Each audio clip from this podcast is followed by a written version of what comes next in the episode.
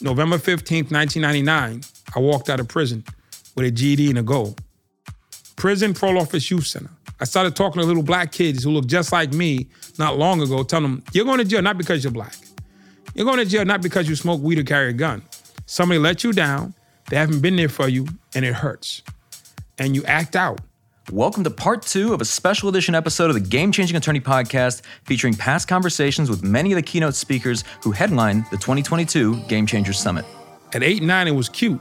At 14 and 15, it's criminal. Let me show you how to heal yourself internally and deal with your trauma. Then you can live a great life. I'm Michael Mogill, founder and CEO of CRISP, the nation's number one law firm growth company. I've built my business through practice, not theory. Crisp started with just $500 to my name and has grown to over eight figures in revenue over the last few years, earning a spot on the Inc. 500 list of the fastest growing private companies in America.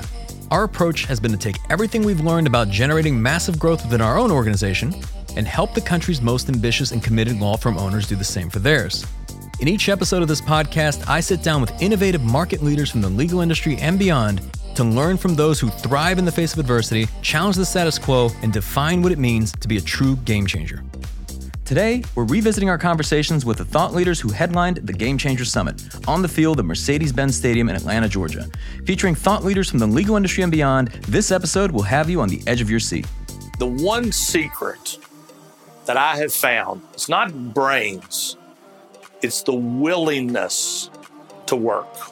When I look around my firm and around the offices in America, when I look at the most successful people, they're the people in the office. They're the people trying the cases. They're the people working on the weekends. The common denominator for the most successful people that I know in my life is not that they were the smartest, is they were the hardest working. That's coming up on the Game Changing Attorney podcast.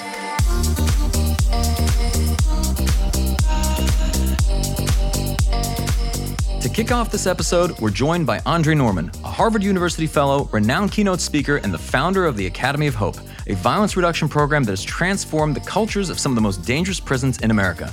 He's also the best selling author of Ambassador of Hope, turning poverty in prison into a purpose driven life. One of the most memorable moments from our conversation was when Andre elaborated on his experience behind bars. Maximum security prison is a whole nother world. It's scary. There's no other way to describe it but scared. First time in, you should be scared to death. People get raped, people get beaten, people get stabbed, people get murdered, people get tortured daily across this country. So when I got there, I was scared. They called me down to the unit team, and a nice caseworker sat me down and said, Hey, you can go get your GED, you can learn how to drive a forklift, you can do all this other stuff, and you can make your time work for you. So at one o'clock, I'm lining up to go to school. And Dominic and the guys pulled up and like, where you going? We're going to the yard. I'm going to school. I'm about to get my GED, my forklift degree. And they're like, oh, you got the, the white lady story. What are you talking about? He said, you see them guys over there? They're a member of this white gang. When they find out that you're a loner, they're gonna run up on you, they're gonna beat you, rob you, and who knows what else. Do you think the caseworker's gonna come help? See them guys over there? They're gonna come beat the shit out of you. You know why? Because you're a loner. You see the CO? He's gonna have no respect for you. You know why? Because you're a loner. So you got a choice. You can go with the caseworker who's not gonna help you, or you can come roll with us and we're gonna hold you down and make sure you're safe. I took your little handbook, flipped it in the trash, grabbed me a knife, and I went out to the yard. I didn't look back. In that moment, it's interesting because knowing now what, what you know, if, if you could go back to that point, was that true? Those are the only two options? Yeah. Going back right now, unless I had some Mike Tyson skills, it wouldn't even make a difference because you outnumbered. So going back right now, if you put me back in that same unit at the same time, even with all the skills I have now, I'd have signed up. Because you can't beat the mob, whether it's white, black, or Spanish. One man can't beat 20. I don't care how good you fight. So looking back at that particular situation, day one in the penitentiary, I'm signed up for the gang again. 100% no blink. Because that's how you're gonna survive. You can't go to school if your jaw's wide shut. I'm saying you can't go to school, I'm saying if your head's split open. You're not going to forklift class if you got holes punched in your chest. It's not gonna work. So you have to be safe before anything can actually transpire. And safety comes from being involved in that gang. Now through the years when you're in, in prison, just kind of so you have, you goals, right? I mean, out of twenty thousand people, you you've got up to what two, number three, I got the number three. number three. Why number three? I mean, I know I asked earlier, but just you know, why not in the top ten percent, top twenty percent? Like, why why become the regulator? I'm an entrepreneur, and I believe in winning. I've never signed up for anything that I want to be number two. That's not American culture where you sign up and want to be third place. the goal is to win.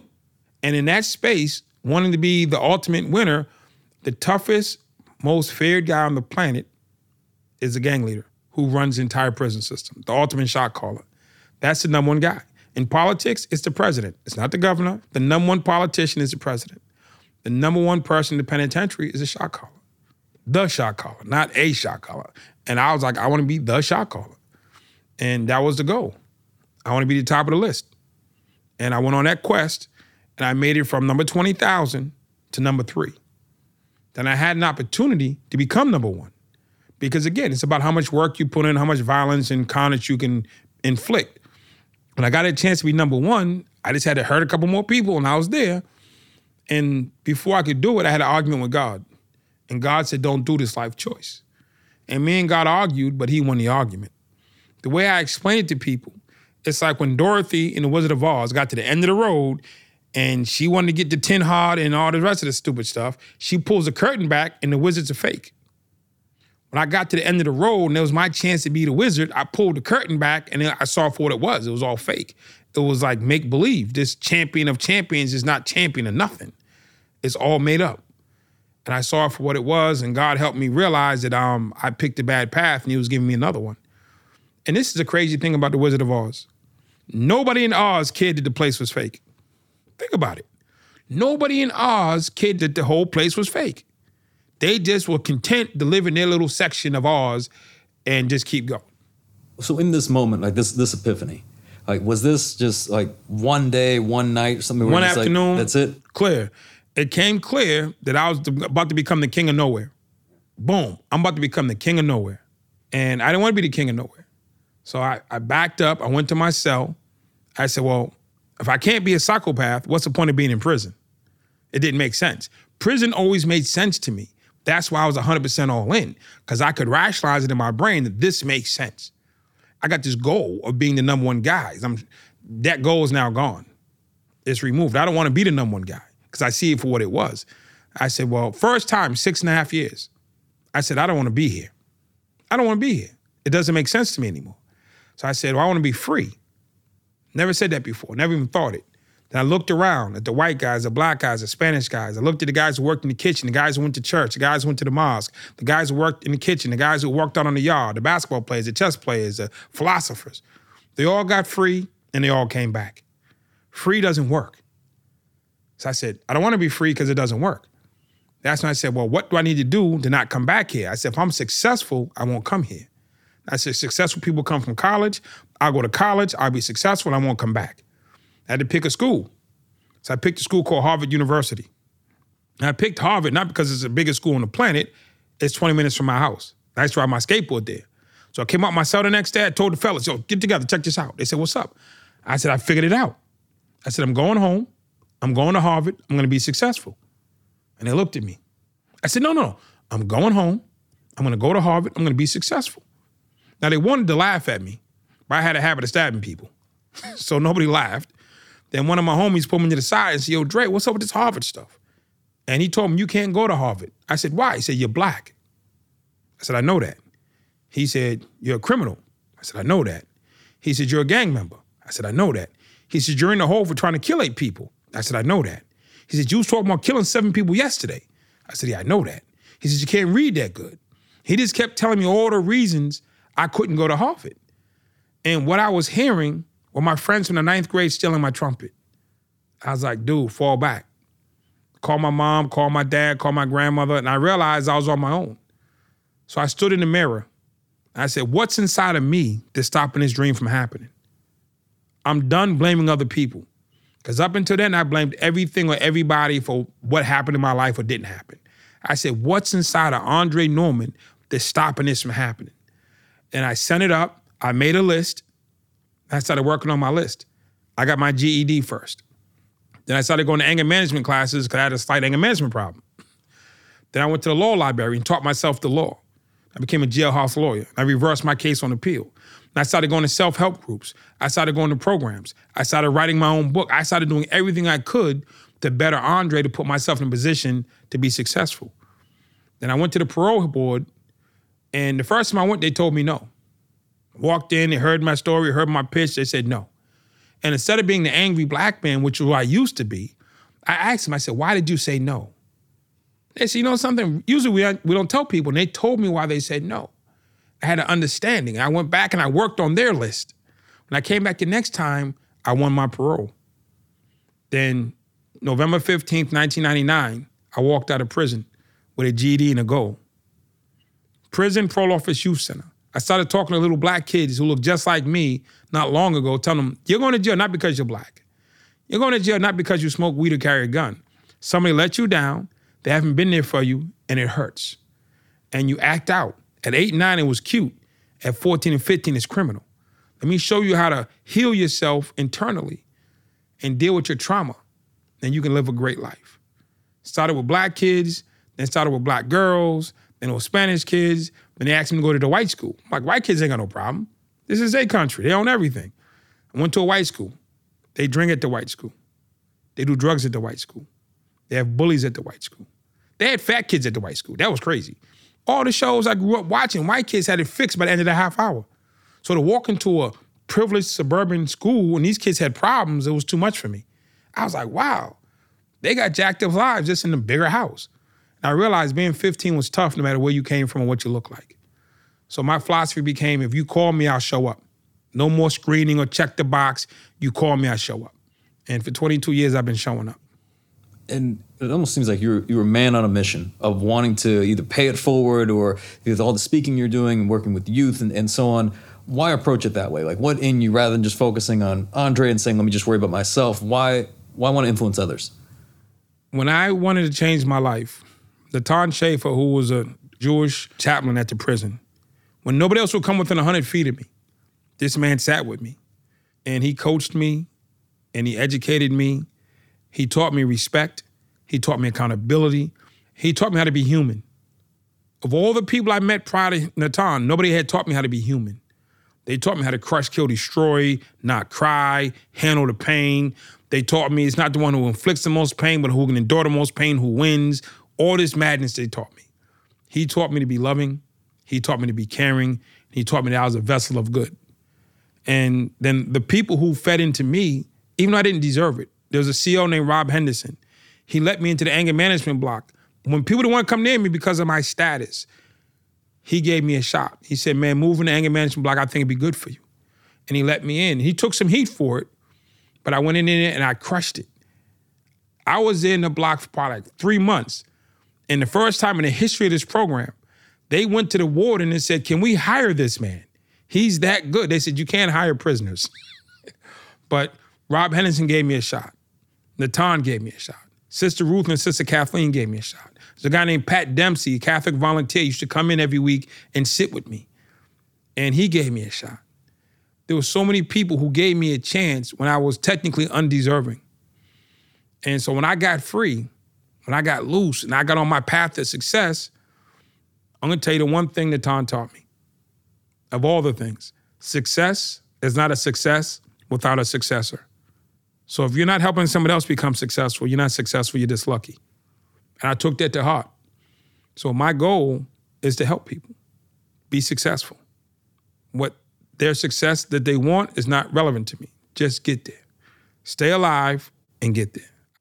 Next up is the one and only John Morgan, founder and CEO of America's largest injury law firm, Morgan & Morgan. John believes that hunger, the insatiable desire to win, can't be taught. You're born with it. One of my favorite moments from our conversation was when John described how he's able to gauge whether or not someone has that hunger. I've always been fascinated with paper boys. And I'll tell you why I've been fascinated with paper boys. Paper boys are 10, 11, 12 years. They don't even have paper boys anymore, but you're 10, 11 years old and you're tied to this job every day rain, sleet, snow, grouchy customers, bad customers, but you do it every single day. Those paper boys, I believe, are lions. They have that internal it. Warren Buffett was a paper boy. Oprah Winfrey was a paper girl. When I meet people, especially my age, I'll say, Can I ask you a question? I say, What? I said, Were you a paper boy? Were you a paper girl? And when they tell me they were, it's like my own little Briggs Meyer personality test. I know who I'm dealing with. I'm dealing with a lion or not. And so that is the internal thing. And, and it's just as lucky as being Shaquille O'Neal and being seven foot two and run like a gazelle. And I imagine it's probably going to lead to a very frustrating, difficult life if you're not that person, but you try to be. If the sloth tries to be the lion, right? But here's the great thing there's also another animal, and they're mules. There's the hard-working mule, and there's the lazy mule. The hard-working mule, you put that hat up on the ears, and the ears stick out, and the daisies, and that mule can plow all day long. And then you got another mule who's built the same way but won't do anything. The one secret that I have found, it's not brains, it's the willingness to work. Nobody that I know that's very successful has not been a hard worker. And so if you think you're missing something, put the time in. When I look around my firm and, around the offices in America, when I look at the most successful people, they're the people in the office. They're the people trying the cases. They're the people working on the weekends. The common denominator for the most successful people that I know in my life is not that they were the smartest, is they were the hardest working. So you can actually work yourself to where you want to be, even if you're a mule, because mules can work for 10 hours. And at the end of the day, there's this beautiful field that produces a whole bunch of vegetables. I remember in that you can't teach hunger. You talk about there's some that go, you know, coming out of the weekend, they come back as satiable slugs. And then there's others that are just constantly insatiable. You ask them, when are you done? They're not done. When is it enough? It's never enough. There's two types of people. And, and here's the problem inside of our firms. Inside of all of our firms, you have you, and then you have the people inside of your firm. You have one business objective. The people working with you or for you have another objective. Now, their objective may not be what your objective is. Their objective may be, I got to work this hard, get this much, and then I want quality of life. And almost everybody has a limit of satiability. If I get that, I'm done. Most people, I'd say 95% or more, have a satiable appetite. But then there's that rare bird that has an insatiable appetite. And no matter what they have, they want more. And it's not about money because you can only eat one cheeseburger and drink one maker's mark. Your pockets are bulging, but you can't eat more than one cheeseburger and one maker's mark. It's about winning, it's about succeeding, it's about being respected. And so, what I'm always looking for inside of all of my organizations are those people who have that insatiable appetite that they're never going to stop because they want to be successful, respected, and revered. You had an early job, I think, as uh, Pluto, right, at, at, Disney World. Could you imagine that? I did magic at Disney. I was Pluto at Disney. I love Disney. I love Walt Disney. I met Roy Disney one night when I was doing magic at Merlin's. He came in and I said, Where do you stay when you come here? And he points out, I was at Merlin's Magic Store, and he points out of the castle and he says, I stay there. I go, Where? He goes, Walt built us an apartment there. I said, Mr. Disney, I can't believe I'm meeting you. He said, John, don't call me Mr. Disney, call me Roy. I said, Why? He goes, Call me Roy. And I decided that night at Merlin's Magic Shop, if I ever had a business, nobody ever called me Mr. Morgan. Everybody called me John. So anytime anybody tries to call me John or Mr. Morgan, no go. It's if, if Walt Disney can be Walt, I can be John. And I loved working at Disney. The best thing about like when I was Pluto and I'd be standing at main gate, tram, the, the monorail's coming at the beginning of the day, and you look up And here comes grown men in sandals running full tilt, you know, knocking kids down to come take a picture with Pluto and Mickey. The, in the first day, we had the VIP unit out there. All day long, you're working with people who are having the single best day of their entire life. They've come to Disney World. So I loved that. And so I was inspired by, uh, by Walt Disney and my time at Disney World. So you mentioned Roy Disney. So Walt, the visionary, he had Roy. Do you have a Roy? I have a Roy. My wife is very smart. I kind of consider her my Roy. The only thing that she has not understood yet is she thinks she has an absolute veto on everything. And so our fights come from I'm looking for advice. I'm not looking for a veto. So whenever we clash, but I rely on her. And, and yeah, look, if you read a book a long time ago called The Millionaire Next Door, it takes two guys that make the same amount of money, but at the end of their life, one has a lot of money and one doesn't have a lot of money. The one thing you find about the people who have a lot of money, rule number one, stay married.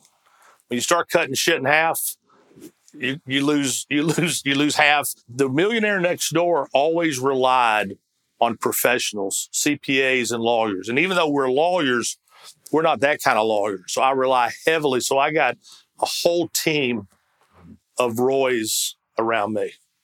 In, in terms of other causes, I, I know now you've expanded uh, in Florida, really pushing for raising the minimum wage and then the legalization of marijuana. So those, I know those are things you're very, very passionate about. If you kind of speak to speak to those, and then I want to talk about the the pot daddy stuff. First of all, I think politics is broken. My wife's Republican. I was a Democrat. I look at the left they're crazier than hell. I look at the right. I mean, listen, when people are wearing buffalo hats with horns, I'm out. What I believe is that most of us agree about most things.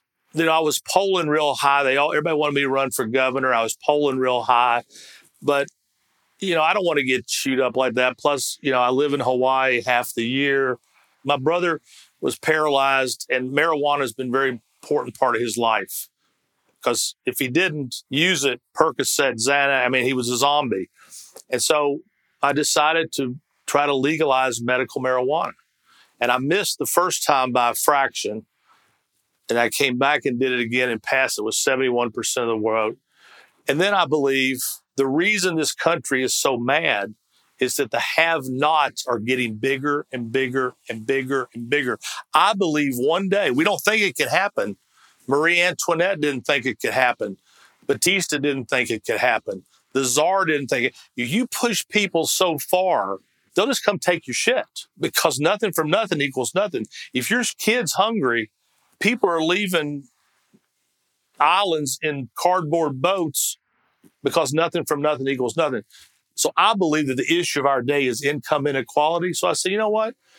I've already passed marijuana. I believe in the minimum wage. I passed the minimum wage, which is hard in a state like Florida, with 61% of vote, a landslide. What that proved to me was that most of us agree on most things. But if you put an R or a D next to it, we don't agree except about 47% on one side and 47% on the other, and the 6% decide the best. So I did the marijuana for my brother. I did the minimum wage because I feel passionately. I pay all my people 50, at least $15 an hour. And I think I wanted to prove to America and to other politicians, and I, and I think you'll see now, people are always talking about Florida's minimum wage. I think in this deep South, for that to have happened was a seismic shift. And now you're seeing businesses are voluntarily raising their wage to 16, 17. And I believe it's good politics for self preservation because if you don't, there will be a day where you'll be living in Mad Max where people will be coming into your house, taking your stuff because you get so desperate, you have no choice. So, those have been the things I've done in Florida, very gratified. And it's worked out for me because I've been like on a crusade down in Florida for 10 years. Now, there's going to be some people that are, are, watching this or listening to this, and they'll say, "Well, that's that's easy for him to say. That's easy for him to do." And a lot of what we talked about yesterday is the fact that everything worthwhile is an uphill climb. and it, it, seems like uh, everything you try to do, there's always some resistance or pushback against it. Like I even saw recently, they're trying to cap the amount that you can actually donate to some of these causes and so on. If you could speak to just the friction that you've had to go up against to really get things done, and not just with the you know the marijuana or the minimum wage, but just even in growing the law firm. Well, look, there's always resistance. There's always vision blockers, I call them. There's always somebody trying to stop you from doing this. Anything that's worthwhile is not easy. But what I would say to that is this Sam Walton had 10 rules. Number 10 was the most important. And what he said was swim upstream. When you see people coming downstream, they're on these big floats, sucking on Mai Tais, cocoa butter all over their fat asses, just rolling down the river. They don't know where they're going. They're just going somewhere fast and maybe over. But Sam Walton said, swim upstream. So you're in there swimming upstream. You're passing the people in the floats and the inner tubes sucking on the Mai Tais with the cocoa butter who may be going to their death. But once you get to the top, there's a very furrowed, fallowed soil. And when Sam Walton left downtown Ben Franklin and went out to a field and built a box, kind of a box like this, everybody said, You're crazy. But guess what?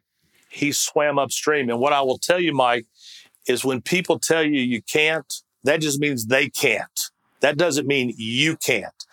That doesn't mean, that just means they won't. It doesn't mean you won't. And so when people say no, I have a saying, you know, no means yes. People tell me no, no means yes. And so you have to make sure that you understand that a lot of people are trying to stop you from being great because they know they can't be great. And misery loves company. Laura Wasser is regarded as one of the most elite divorce attorneys in the country, having represented high profile celebrities like Kim Kardashian, Angelina Jolie, Johnny Depp, Britney Spears, and Ryan Reynolds. A career as a lawyer may be considered her destiny, as her initials are LAW. And she's the daughter of one of the most feared divorce attorneys in America. Yeah, there would be a lot of bar where one parent would be like, "Oh, it's so nice to see you," and the other parent would be like, "You're at the shitty table at the back," because he had represented one or the other of them. But for the most part, you know, we were kids. I didn't know too much about what was going on um, until I got a little bit older and kind of understood. My parents didn't split up until I was in my junior year of high school, and they did it in the most respectful, amicable way. So, and my dad although he may have been the most feared, he really has always been a big proponent of resolution and settlement and doing things, if possible, out of court. I'm curious. So your your name and your initials, like Laura Allison Wasser, L A W, law, uh, was that intentional? Yes, it was intentional. But my parents, they found out that my father passed the bar exam, and they celebrated by having sex and making me, they figured out. So that's why they named me Laura Allison Wasser, and my initials are Law. And I kind of fought it because I thought it was really geeky until I was in my 40s, well into my legal career. And then I embraced it, and now I actually have a couple monograms that say LAW. Now, it seems like becoming a lawyer was was always in the cards, but from what I've read, that wasn't always the case, including, you know, you spent a lot of time in, in New York and when you were putting yourself through school at NYU doing a lot of things not at all related to the practice of law. No, I did not think I was going to be an attorney. I wasn't, I didn't think I was going to live in Southern California. I did a lot of traveling when I was in my teens and 20s. I lived in Switzerland for a year. I lived in Canada for a while. I lived in Australia for a year and a half. And then I got married during law school to a fellow who lived in Madrid, Spain. So we were living there. So I really had the travel bug. I did a lot of, you know, writing about my trips and my adventures and I probably thought I was going to go into some kind of a, you know, travel journalism field. And then kind of my folks said, here's the deal. We'll continue to support you as long as you're in school. And I thought, oh God, I better find somewhere to go to school. And so I decided to go to law school. I was a rhetoric major at Cal, I graduated from Berkeley. And I decided to go to law school and I applied and I got here in here in Los Angeles at Loyola Law School, which is a great institution, and now I'm on their board of trustees. then still didn't think I would be a divorce lawyer, family law attorney, but because the marriage to the Spanish guy had kind of come to an end after a lengthy 14 months, I had to go back to my dad and say, Can I come clerk there for a summer while I wait for my bar result? And he begrudgingly, not being a big fan of nepotism, said that I could clerk for the firm because I needed the money to pay my rent. And I passed the bar and I found that I kind of had a a knack for it and I really liked it. And he let me stay on, and now it's my firm. So, so it seems like you've had an interesting relationship with your dad. I mean, including the, the very first divorce case, right, that you tried in the sense. so, what I read, it was something along the lines of you coming to your father and saying that you didn't think that this marriage was going to work out, and he said you know, something to the extent of, "Well, then go ahead and take care of it." That is true. And so we actually this is back in 94, got an annulment. They were a little easier to get back then, which really means the marriage never took place, which would have been a surprise to everybody that worked at the Bel Air Hotel because my wedding portrait hung there for years, even after. Um, yeah, but my parents were always very much in favor of if you need something fixed, fix it yourself. You know, don't pack it if you can't carry it on the plane. And so that was, yes, my first case was my divorce or annulment and then I, like I said, I stayed on here and really, it's a very, very interesting field of law. And I really have a passion for the human nature that's kind of involved in the transition from a marriage relationship to a co parenting relationship or a separation or two different households or however that family decides to deal with the divorce. When it comes to divorce, so I've read that I think 50% of marriages end in divorce. Now, again, I don't know who conducted this study, but those don't seem like very good odds. no, they don't. Keep in mind, and again, I think it did go down a little bit. We're always a little couple years behind on this research. So the last, I believe, accurate kind of figures that have been put out in the US are still pre or during COVID. So it's really hard to say, you know, everybody said COVID, there's going to be such a surge. And we did. And the online world see a bit of a spike because it was easier to do from home and you were cooped up with people. But for the most part, it's been a pretty steady 45 to 60%. Now remember, this is of marriages, not of every couple. So and the stats show that second marriages are more likely to end in divorce than first marriages and third marriages even more so. So it's not every person, it's every marriage. And yeah, they're not good stats. And I always say that which is if 50% to be averaging of marriages end in divorce, isn't it incumbent upon us to figure out a way to do it better so that it's not such a? T- I mean, 50%, that's half of them. Don't we have to figure out a better way of doing it rather than the old fashioned way that we saw in movies like Kramer versus Kramer? And, you know, that's so painful. And so breakups are going to be hard no matter what. But legislatively, administratively, you know, financially, there has to be a better way of doing it. So, just from your experience, what are you finding as to be the most common reasons why why people are getting divorced? Lack of communication, lack of growth. Look, it's people would say it's fidelity or finances or whatever, but those are more symptoms than they are causes. It's human nature for us to fall in love, and then we want to kind of lock into whatever is the most, you know, secure, protected, you know, having children together, yummy feeling. But obviously, after a certain period of time, things aren't as fresh and alive and fun and you've got there's always going to be downfalls. And what i have found is that couples that figure out a way to deal with their communication skills and really build tools for good communication when things are good before they move in together, before they get married, as they're discussing a prenuptial agreement, perhaps, those are the couples that can weather the storm so that when things get bad, they can go into their you know toolbox, pull out those things that help them connect and communicate and, and make it work. But people don't, they repress things, they shove them down, they get angry, they go outside the marriage, and that's why marriages don't end up together. People grow apart because they're not working on staying together. And when it comes to like the celebrity divorces, I, am curious, how did you get get into that? Like, because now you're you're known for it, but was that always the case?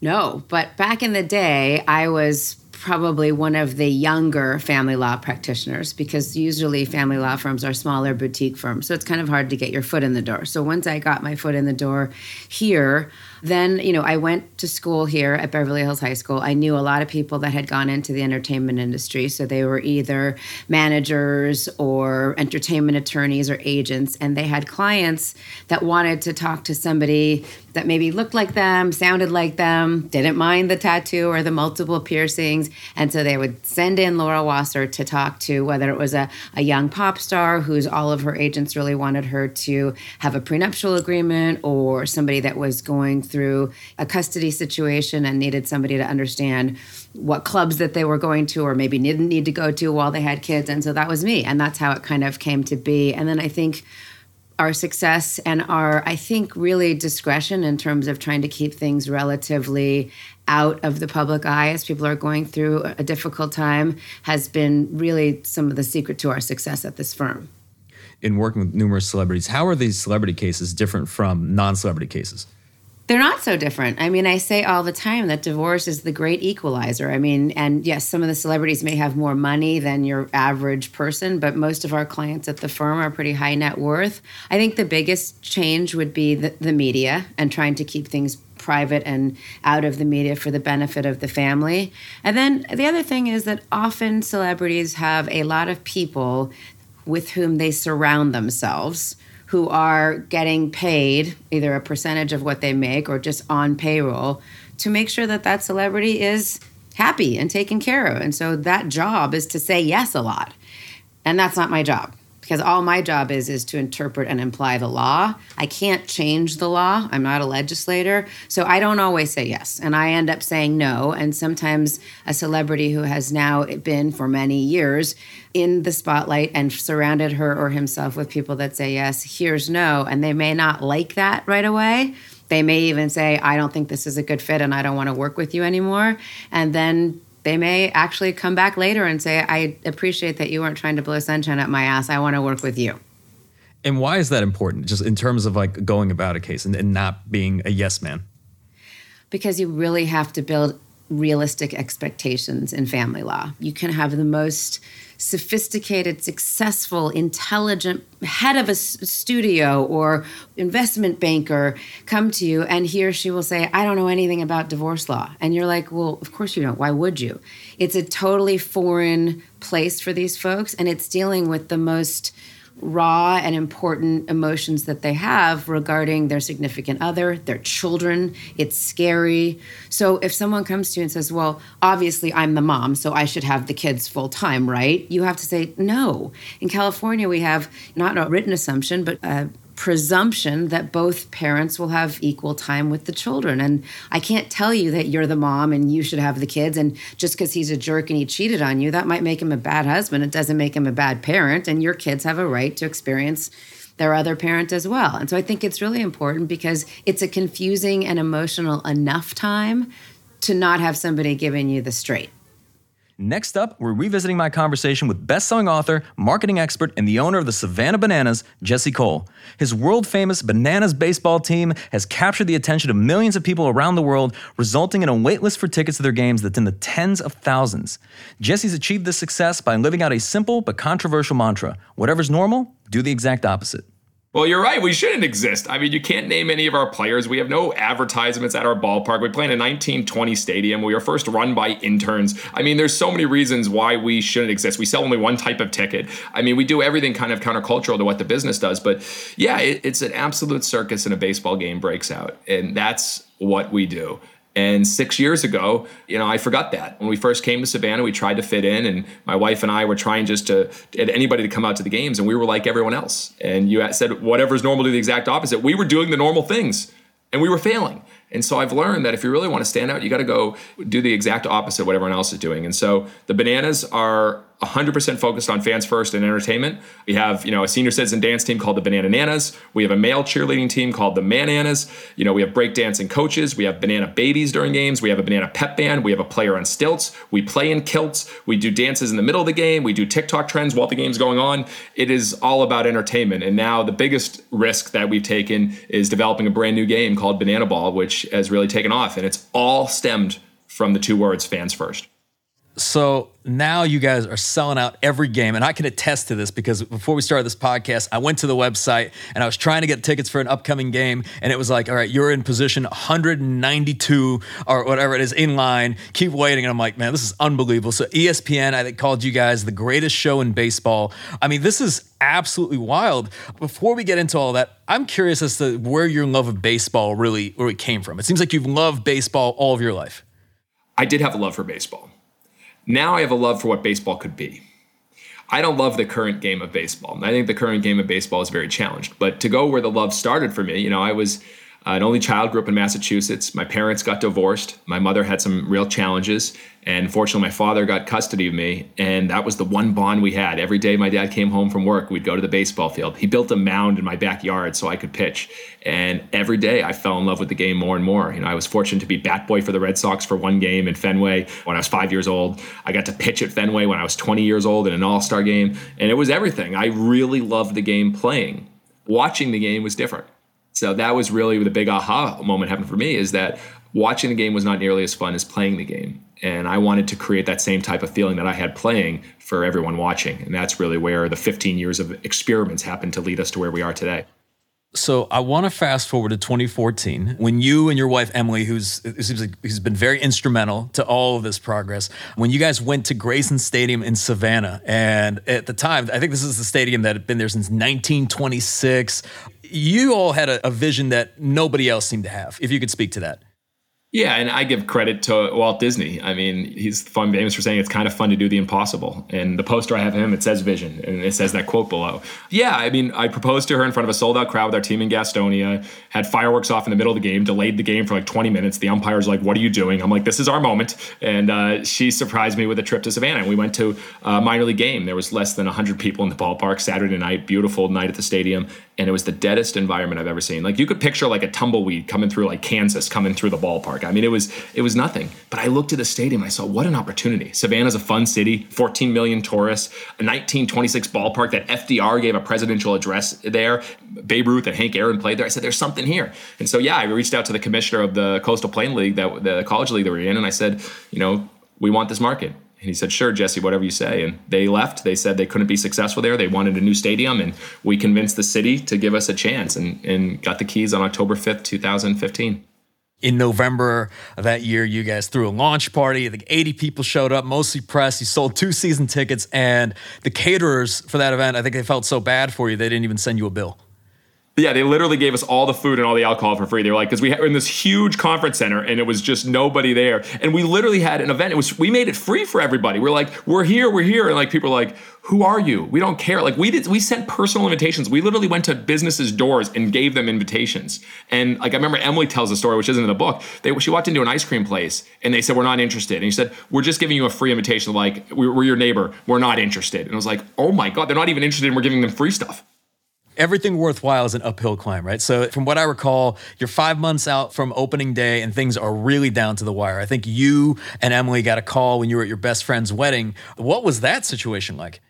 I was fired up. It's my college roommate's wedding. You know, we were all excited to have some fun, and it's 4:45 on a Friday, and we got a call from one of our team members that we just overdrafted our account, and we're about to miss payroll and we're like literally getting ready to go on the bus that Friday for the wedding. And Emily's like, okay, so quickly, like I transfer some money from my personal account to make sure we cover payroll like quickly before five o'clock. And we got in the, the bus to go to the wedding and we just were like dead silent looking at each other. And once we got in the party, we were like, all right, just have fun for Steve, you know, make it a good time. And we drove home from New Jersey the next day and around an hour in the car, Emily turns to me and says, uh, we just have to sell our house.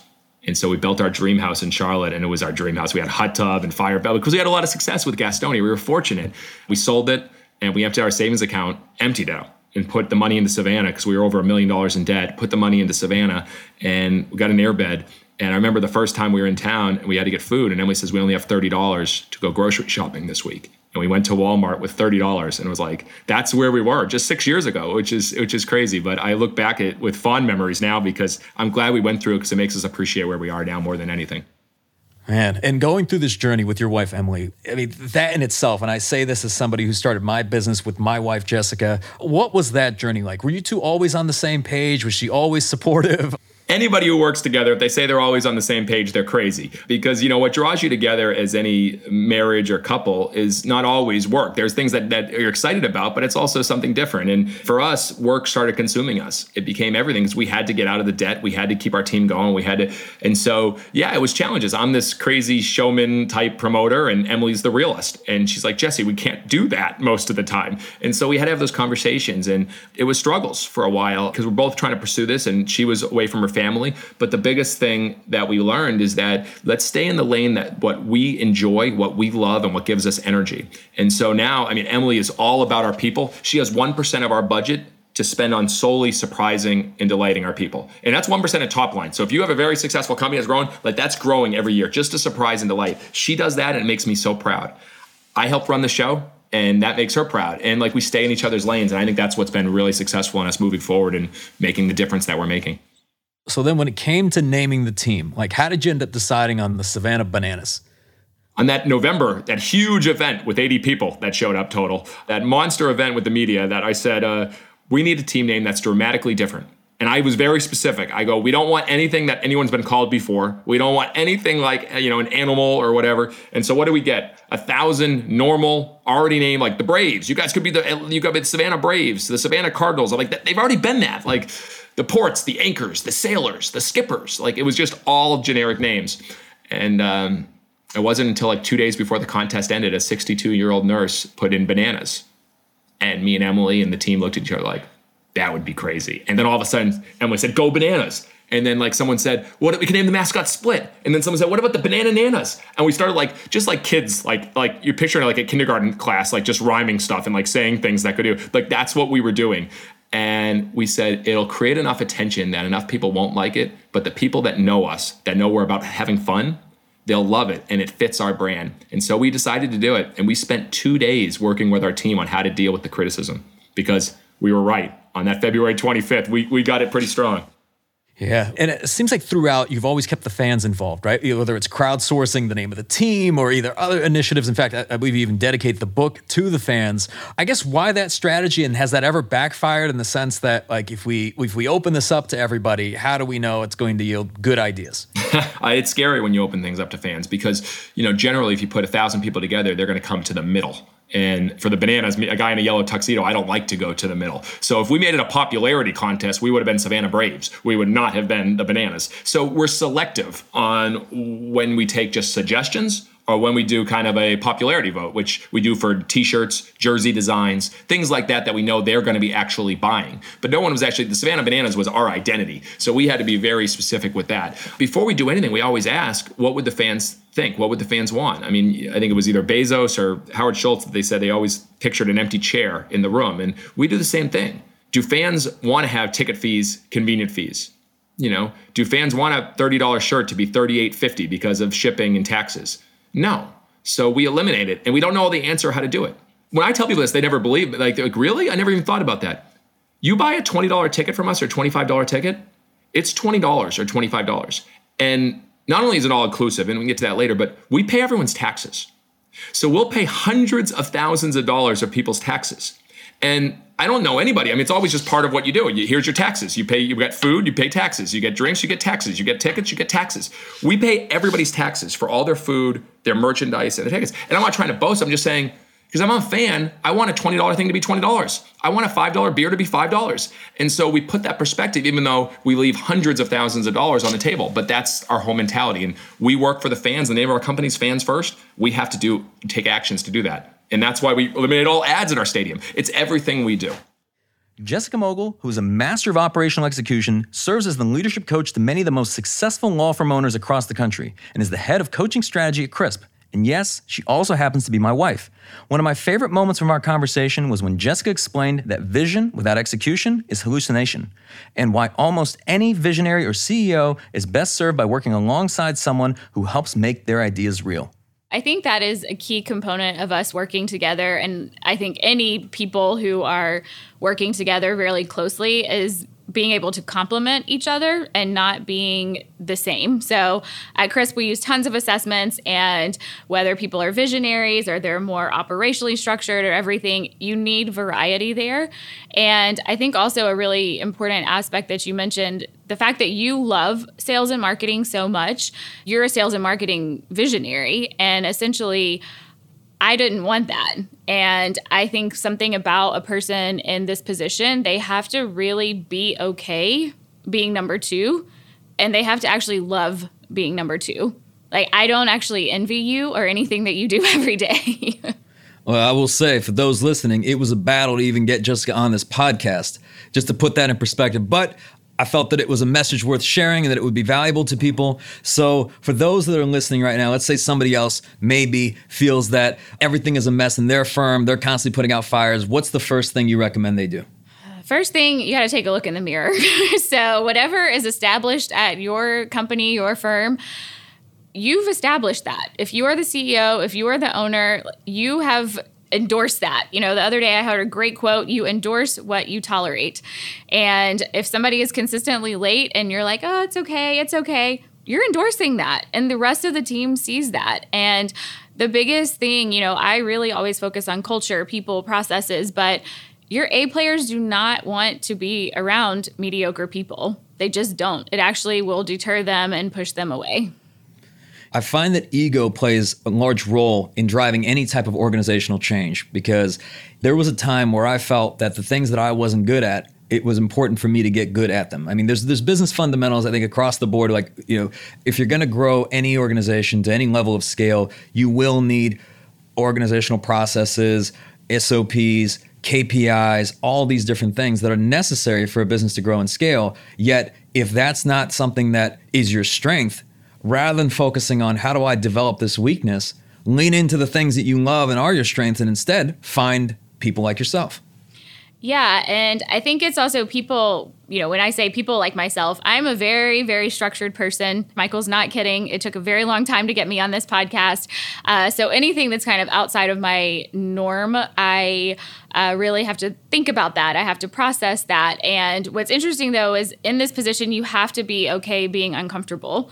So, especially you're working with a visionary CEO, you can't be entirely stuck in your ways. I actually remember when I say there were no processes, Michael at this time was making every single sale and uh, 1 800 number rings.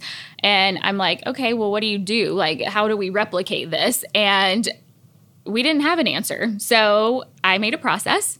And then I hand Michael this beautifully packaged up process. And I said, okay, great. So here's your process. You can do something and we, we can test it or something. And he goes, great uh, you're going to shift the 1 800 number to you and you're going to test the sales process. And I said, great.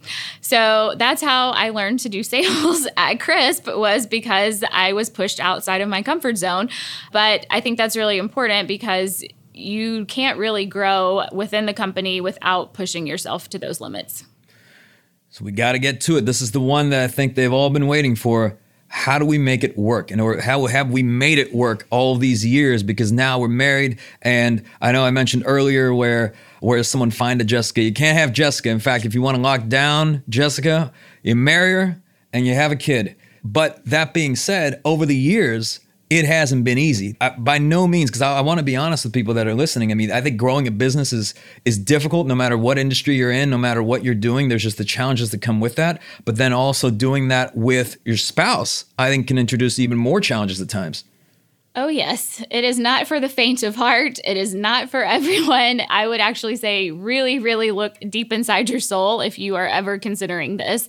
Again, you and I never had the intention of this spanning across many years. Uh, we thought it was going to be for 30 days, but there's a lot to this. I think the pro, of course, like I said before, is that you're not going to trust anyone as much as you trust your significant other being in the business and being the one running payroll or being the one who's mindful of budgets and how much money you're spending and all of that. But at the same time, there has to be some level of separation. And I will admittedly say, before we had a child, that separation was pretty non existent. yeah. I will say there's someone running the payroll. I mean, who else could you trust more once, you know, our daughter popped out? We were running the payroll in uh, at the hospital. I literally have a photo of this. so, uh, this also, though, expanded us and made me look at succession planning a little bit differently and making sure that we had layers there because, yeah, it was time for payroll. And guess who knew how to do that? You and I. So there's actually a photo of a little newborn baby, and I'm sitting there saying, please stay asleep for just 10 more minutes. and I'm running payroll on my laptop. But also, again, who do you trust to do that? it's hard. Like I again, it is not for the faint of heart. Um, and I think that routines are really important. I think that whether it is daily routines, whether it is vacation routines, but you really have to set time aside for yourselves. And you know, it's really hard. Is you and I would always say, okay, we're not going to talk about business. But the reality is that's kind of all we had to talk about. I mean, even our first date, we talked probably until midnight about work. And it was like what you were doing versus what I was doing. And that was kind of even the beginning of these conversations. So even if you say we're not going to talk about it, you'll end up talking about it. You know, I will say this to our credit, I believe we've done a very good job of this over the years in the sense that at the office, unless you were explicitly told, and I mean, you, you learn that we are married, many times I think you can go weeks or months without knowing that you know we're even together, and I think that stems from the fact that at the business it's and in the office it's business. One hundred percent you are harder on me than any person here. And I think that it should be that way. I don't want special treatment. I don't think that I deserve special treatment. Uh, it is funny that you say that, especially when we were a lot smaller, also before I was a Mogill. It was not so obvious, of course, that we were together, but a team back when there were probably 10, 15 people they actually filmed a video while Michael and I were on vacation and interviewed each person and asked how they found out that we were actually together. It was hilarious, the stories, though. I mean, people literally had no idea for months that we were together because that separation and that professionalism has to be there. That's something I've always been very wary about too, having trained so many offices. If the significant other was, eh, you know, involved in the practice, I've seen it go both ways. And I have always made a very conscious effort to not just be, you know, oh, well, that's Michael's wife and, you know, she gets her way or anything. No, you're harder on me than any person here. So I've seen this when people have, let's say they're in the business with their spouse, I've seen it have disastrous effects, like disastrous. I've seen relationships not only deteriorate but end over it. It's not even just them, let's say, working together. Sometimes it's just you have the person, let's say, the CEO of the firm, and then you've got the husband or wife that's at home. Let's say there's a different career path, but it's like them not knowing what they signed up for when you're in a relationship like that. And I've seen people try to make it work because you know they'll hear about, well, let me bring my my husband into the business, let me bring my wife into the business. I would say that, you know, from the onset, I think look back even to the first date, because I remember we had this conversation. It was having complete clarity of like who I am and what you're signing up for and saying, hey, this is the out. Because the worst thing is to, you know, to figure this out years later once you're married and have kids. Oh, yeah. So I will say that is something from the very beginning. There are even times now when you spit out some crazy idea and you're like, are you you cool with this? And literally my answer every time is i know what i signed up for. So i i know exactly how ambitious it's going to be how crazy it's going to be but that alignment from the very beginning could not be more important. And it's interesting too when you say that about, you know, someone who maybe has a stay-at-home spouse because that also can be very challenging. And that was one thing with us working together is like we've never questioned late nights. We've never questioned how long, you know, someone's going to be there and and it doesn't just work on one way. I mean, there are nights where you've gone home and I'm still at the office. But we've we've never like challenged that or been like where are you or you know, we're we're in it together and we know where we're going.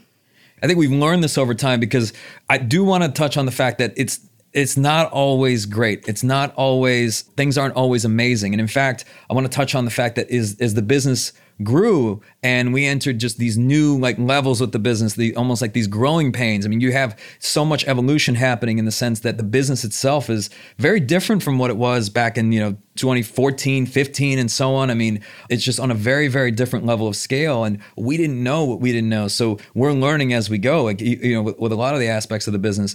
I guess let's talk about some of the really difficult times and how that's impacted us because on the on the bright side you're in it together but then uh, the, you know, the downside, you're in it together. Oh yeah, it has the the up and the downside of being in it together is not always being able to have that separation. So as much as you say that you're going to do it or that you want it or anything and like I said before a child especially it was way way way more difficult. But yeah, I mean there are nights when we go home and we don't want to talk to each other. Like we have had challenging days, we are not on the same page about something and you can't take it personally. And that is honestly something that you you just have to accept that and be okay with that. And it's almost kind of like at, at the company. If we are critiquing a video and we're giving feedback, we are critiquing that edit. We are not critiquing that as a person, as a human who did that. And so the same thing goes for the two of us. And when there's feedback, there there's feedback and it has to be constructive, but also it can't be taken personally. Absolutely. Absolutely. It's been a fun ride. I mean, looking back, it, it is, I, joke with people, it's like, you know, we look at the, you know the years we've been together it's almost like dog years right because many people when they're you know in a relationship or married in the morning they leave and go to work and then in the evening they get home and they see their spouse but we get up in the morning and you know we get our daughter ready and everything like that and then we go to work like together and then we're at work together and then we go home together you know all, all those different things and you multiply that across years we're together a lot Oh, yeah. And I think that's where I mentioned routines before are so, so important. And again, it always goes back to alignment from the very beginning. So I know from the very beginning, you've got things that are non negotiables to you, but it's the same way you know I've got non negotiables to me. And if I need silence, I need silence. And it goes back to not taking things personally. There are nights I will sit next to you on the couch and I will not say a word for two hours, but you know I'm not mad, but it's just having some level of boundary with all of that. To continue this game changing lineup, let's hear from Anthony Johnson, whose season one episode continues to be one of our most popular and perhaps divisive podcasts to date. Anthony is no stranger to innovation in the legal industry. In fact, he's earned the moniker of America's techiest lawyer. It was like my first or second year, maybe my second year in practice. And it, it goes to show kind of how the industry is too, because what happened was there was somebody submitted me for this American Bar Association kind of top techiest lawyers in America list. And I think the premise of my submission was something around how we were completely cloud based. We had cloud phone systems. You know, we were all digital uh, files. We didn't have a, we were a paperless office. And so just like the bar in 2013, maybe 2012, whenever that was, uh, to be one of America's techiest lawyer, it just dawned on me like how relatively low I thought I thought it was. Either that or I just wasn't really I didn't think I was deserving to be at it at that time. So it's it's it's amazing how far we've come since then. Uh, but I guess that a moniker is not a bad brand, I guess, to get early on. Anthony also shared his perspective on opportunities to leverage data in your law firm, including his thoughts on data ownership and data privacy. It's interesting. Recently, uh, maybe six months ago, I had a conversation with a guy that was very early at Facebook and, like, you know, helped with, you know, understood the algorithm and actually was taught it and all that kind of stuff. And we were talking about uh, data from the standpoint of quantity. The first thing he told me was, he goes, You have no data. I was like, what do you mean? He was like, Facebook has all the data. So, like, when you step back and think about that, it's like quantity is really not the key when it comes to data. It is because what happens is if you think that you're collecting enough data to be useful versus somebody like Facebook or Google that actually has that data, uh, you actually have zero. And so then you kind of target, you kind of interact with the data differently. Is like, okay, how can I give indications to that larger set of data that actually lets them use their own data better? So it's a little bit of it's a nuanced distinction, but it, but it really flips the coin on the head when it comes to how much data we have. So I look at quantity of data from a throughput perspective for testing. So a lot of lawyers have a lot of data. All of them don't know dick what to do with it. they, they don't know how to like they, yeah, I've got all I got 50,000 records of clients from the past or whatever. Okay, cool. Run me a report on 27 year olds that were smokers uh, that you settled or referred out in New Jersey and Pennsylvania. Like that's not even that hard.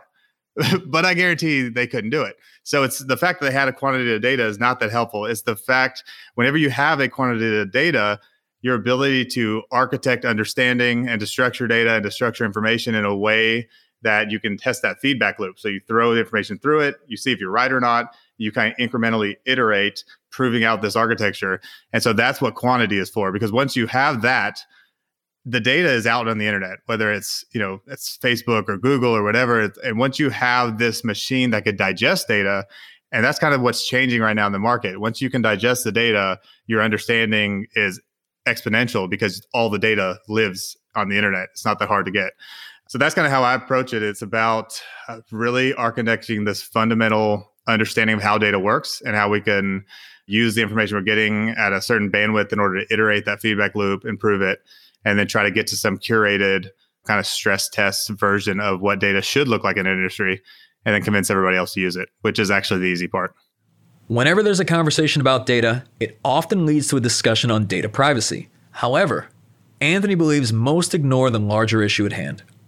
The way I look at it, it's not really a problem with data privacy. It's the problem with data ownership, I believe. So the thing is, is that I look at data that it's either private, you know, it's something that I have and I understand and I own or I control, or it's public and it's out in the public sphere and no one else should really own it. And so it's about the ownership of data, which does have an effect on privacy because if you get these centralized uh, hubs of people that own data, whether it's it used to be the government, but really they're not even the big power anymore. Now they're actually borrowing the data from Google and Facebook, you know, GAFA, Google, Apple, Facebook, Amazon. But if you have these small number of entities that control these hubs of data in a centralized way because that's actually you know whether it's amazon cloud or azure or whatever they're actually the ones holding the data and controlling the flow of information then it's really in the power of their hands to, to make the rules of how that that data is delivered to the world. The problem is when you have a person owning that centralized database they don't really have the incentive to be the police you know like those guys are advertising they are. It's almost like putting your hands in and making that decision like from like a godlike stance of the the infrastructure to say that's not allowed this is allowed. And so the way i look at it is that the only way there's no way to play the rules of that game the centralized game. There's no way to beat facebook at being the best social media company or the most used one. It's just too late. They're too big. And so the only way to disrupt that industry is to kind of change the rules. And the only way to change centralized database and the ownership of data and the way it's structured today is to figure out a way to start siphoning that data into a new world, whether it's decentralized or or quantum database or something like that, to where it can build on itself. So that's kind of the only way to truly regulate something as large as the internet is to get everyone access to it in the same way and let it curate itself and self-organize. That being said, regardless of how it innovates, I think that there is an absolute version of the future for me that it goes one or two ways. That either the centralized people win and there's a handful of people that essentially can create tyranny over the world and and and control the masses because you got Tesla launching 40,000 satellites right now. You've got all these companies uh, that are going to control the internet space. Well, what country regulates the internet space? Country Amazon and country Google. You know, and so if they can do that, think about all the people in third world countries that now have cell phones. And what is your ability to now send a message to 4 billion people to get them to do what you want with the information we have when they have just been 10 years behind inundated with this godlike technology and somebody being able to control it. So I think that's one version of the future. And I think the only other version there is is to figure out a new world where those people don't have that control and there is this distributed power and this way to kind of self-organize and crowdsource the kind of the new way to hold data. And I think it's inevitable and plan to be part of it.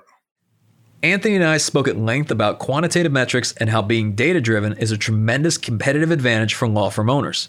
However, interestingly enough, in recent years, Anthony has invested heavily into his firm's brand and brand marketing, something that's almost impossible to directly measure. I wanted to know how his perspective had evolved over the years of running his law firm and what he's doing differently now versus when he first started out. Yeah, so it's interesting. It's because I started down the path of being very micro on quantitative measures, um, and that's how the the digital marketing movement started. You know, we were able to track every click and every call and all this stuff. But over the past, you know, two or three years, you know, in understanding this more and starting to move up the funnel and starting to understand kind of the effect of brand, you realize there's a lot of information out there that says most people, you know, um, touch the brand on four different platforms before they actually connect. They might see you on mobile, they might see a billboard, they might see you on social or video. So people went from this ROAS metric, which is return on ad spend with digital marketing, where you tie Facebook spend to profit or uh, Google spend to certain return on ad spend to going almost backwards and flipping it again to return on uh, like ROI, uh, which is almost more of a macro metric from like a finance perspective. It's like you deploy this capital on this strategy, you might have allocations for brand, um, for kind of a cross pollination, top of funnel that may not be specifically linked to conversion, but gives you lift on the whole company. And so once you start operating at a level where where you have enough of this uh, underlying traffic and foundational audience to to impact that with brand, it, it, you can't really measure incrementally or at least quantitatively the direct impact of brand on every single lead you have. But if you look at it from a more macro perspective, you almost have to step back, which is weird for me to say, and you have to look at when I spend this more money on that brand, you know, you you see what you did compared to everything else you did, and you see the lift throughout the whole company, and you have to really look at that metric from more of a you know qualitative and uh, more macro perspective. So this is really interesting to me because it, it, you and I know, I mean, we, both in uh, in the legal groups that we're a part of, and you see some of the most successful firms in the nation, and there's oftentimes a correlation between they're they're also very heavily investing in their brand, and, in whatever that is, whether it's in more traditional mediums like TV and billboard, or in you know digital like online, social, PPC, SEO, you know whatever it might be. But there's always a very heavy brand investment, and yet it's oftentimes one of the least trackable things you can do. Yeah, it was pretty fascinating. Uh, I'm in this mastermind group that's pretty great that uh, guy runs. Uh, his name's Michael. Uh, but but so I was in there, and there was a day where we focused on what's the best kind of marketing tactic. And of course, you know, I was like, well, I do a lot of this stuff. I was like, I felt like it wouldn't be that fascinating or novel, at least. But what I realized was almost everybody's best tactic in the room was some type of brand play, and it, a lot of it wasn't even to do with legal. It was one of those things where uh, it was a you know community hometown hero campaign or something to where they they really got that that feelings connection with their audience. And then once I dug down more into like talking to the very successful, uh, especially personal injury law firms, I realized that a lot of the direct to consumer marketing, a lot of the digital marketing that's just more like leads based or whatever, maybe drives quantity. So it builds your audience, but it really just kind of pays the bills. Most of the time, is lower injury cases. It's uh, it's uh, there's less of a kind of emotional stickiness to your client. And so what I what I dug into finally after a while is realizing that most people that are very successful, they basically ba- barely pay the bills, maybe with their, their direct to consumer marketing, but their brand marketing causes their second generation cases, causes their, their referral centers, it causes uh, evangelists of your tribe, of your brand, and of your firm. And that is where they have exponential growth when it comes to profitability. So there's definitely a two part component. And if you want to have success and profitability, if you don't have brand, you kind of lose that entire thing. To round out this Summit Spectacular episode, we revisit the conversation I had with Joe Fried, founding partner at Fried Goldberg. Over the course of his career, Joe's tried cases in over 35 states and has achieved over $700 million in verdicts and settlements. But what motivated Joe to become an attorney in the first place? Sitting in a courtroom to me was like sitting in a hallowed place. It was it was a place that even as I was a police officer starting when I was 19 years old, so I was pretty young. But even even at a very young age, I felt that important things happen here. And I also saw with my own two eyes that justice is not equal at all. Justice is not blind at all.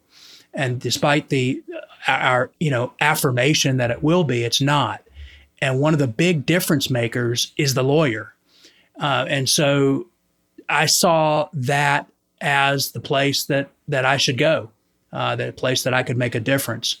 Um, I had a, an older sister who was an, an, attorney at the time, and she um, she helped me make that decision. And I had a judge who pulled me up one day, asked me to come talk to him, and and told me in chambers, kind of like, "What are you doing?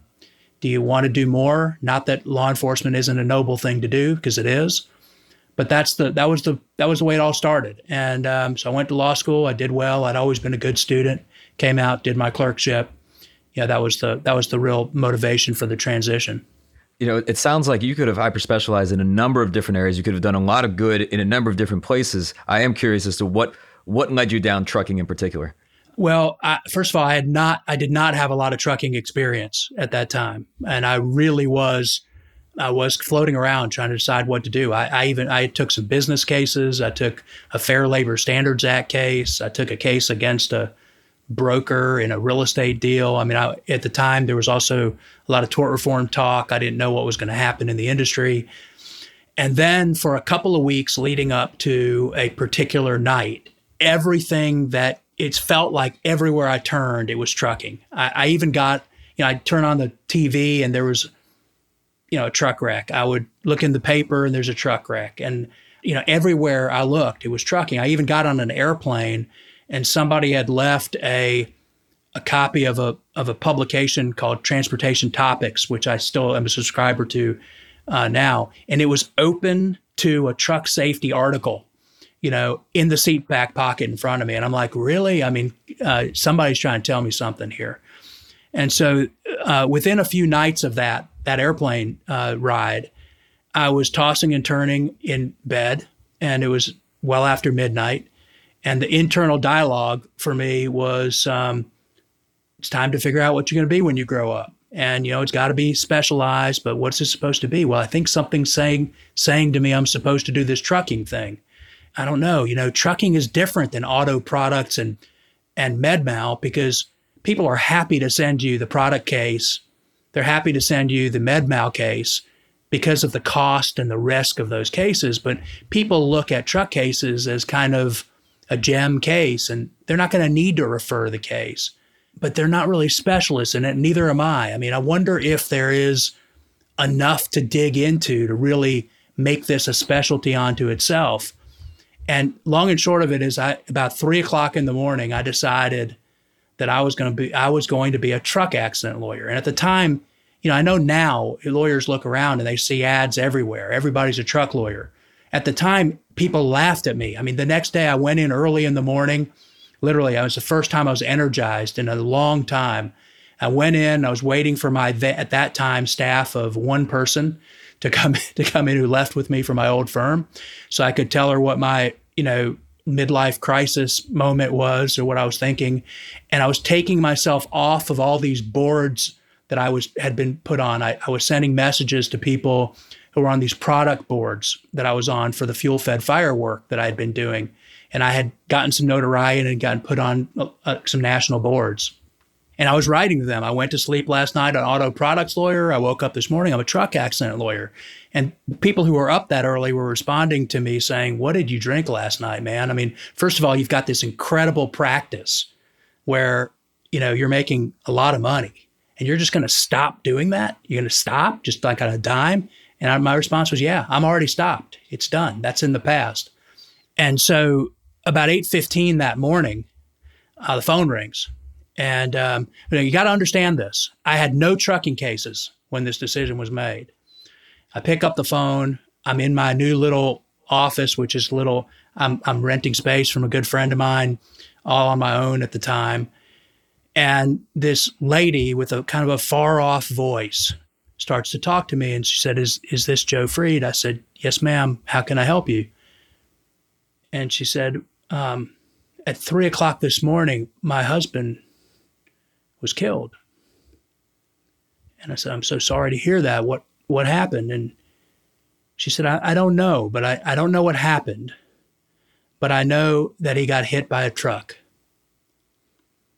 And I thought, really? I mean, this is some, some weird stuff, man. This is almost like, like, did I cause this? No, I hope I didn't cause it. you know, I mean, uh, but that's kind of the thought I had. I said, Well, how did you know to call me?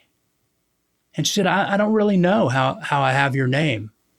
And she called she called me. I mean, I don't know if somebody in law enforcement gave gave her my name. I don't know if I mean at the time I, I probably had a website, but I certainly wasn't a trucking website. And of course I said, Well, don't talk to anybody else. I'm on my way to come see you. And right about that time, my one staff person came in and I said, we're now a trucking firm. That's what all we're doing. And I'm on my way to sign up our first client. But from the moment I made the call to do this, I blew up the other bridges. I, you can imagine I continued to get phone calls for product cases that would have been million, multi-million dollar product cases. I turned them down uh, instead, and I didn't have many cases. Instead, what I did is I, I took a lot of steps to become a real expert subject matter expert in trucking, studying the regulations, studying the training, studying what does it mean to be a CDL driver, all the things that I now go around the country and try to teach other lawyers about, and started to develop. It was the early stages of developing what I now believe to be best practices and that I teach about all over the country. it's been an amazing thing, and it really feels like I'm doing the work that I, I'm supposed to be doing.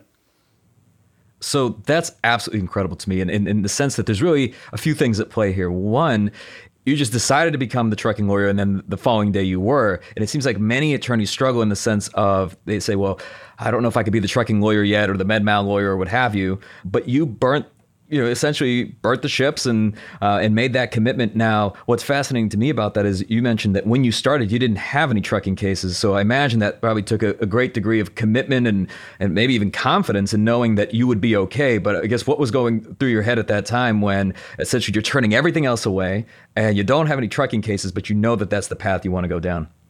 I'll be honest with you. I was scared to death. I mean, that's that's the um, the truth. Is I was, you know, the more we spend time getting to know each other, the more you'll see that fear has driven so many things in my life uh, and directionally what I've done.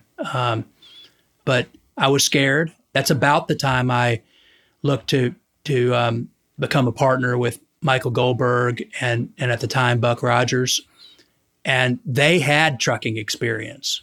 Uh, they had worked together on trucking defense at, at Dennis Corry in Atlanta at the time. In fact, that's how they met and I came to them and we we we had decided we were going to sort of team up as a firm. And I went to them and I said I think we should market ourselves as the truck lawyers. And their response which was the world's response at the time is we won't get enough business. It's too narrow. People will stop thinking about us for other things and we'll end up shriveling up into a nothingness. And and I said okay well you know I mean I'll do it myself then if you don't want to do it I'll market just me in that direction. But ultimately, they they trusted in the vision, and they they delved into it. And you know, they already had a lot more expertise than I did, and we started from the beginning to, at the time, more than brand ourselves. We had to first teach the world that this was a subspecialty, if you will, that this is not just a marketing ploy to get trucking cases, that there was enough substance, enough difference between handling trucking cases and handling auto cases that the world needed people who were specialists in this area. And while we were doing that, we were branding ourselves into the leadership of that sort of new space, if you will. And I think that that timing is important uh, because I think that as we were doing this, there was a lot of there there was at least some other hyper specialization starting, where you would see people. You know, there were already people doing just med mal. Uh, there became more people, for instance, starting to focus on nursing home cases and becoming really true specialists in nursing home. And you know, there were a few things like that. The idea of hyper specialization was um, in, in its infancy. I think it still is in its infancy because if you compare us lawyers, the legal field, to, for instance, the medical field, where you see what specialization is there, and you ask yourself, are we really doing anybody any favors pretending to be generalists? You know where my leaning is. I want to give a huge thank you to every guest who's joined me so far this season on the Game Changing Attorney podcast. And I want to thank you for listening to this podcast and your commitment to learning and growing as a leader. If you found this episode valuable, here are three free ways that I can help you grow your law firm. Number one, download the first chapter of my book absolutely free at gamechangingattorney.com. Number two, you can shoot me a text at 404 531 7691 and I'll answer any question that you've got for me. And finally, number three, if you can leave this podcast a five star review, it'll help us gain access to more influential thought leaders and bring their lessons learned here to you. For more information on this episode, see the show notes in your podcast app or visit GameChangingAttorney.com.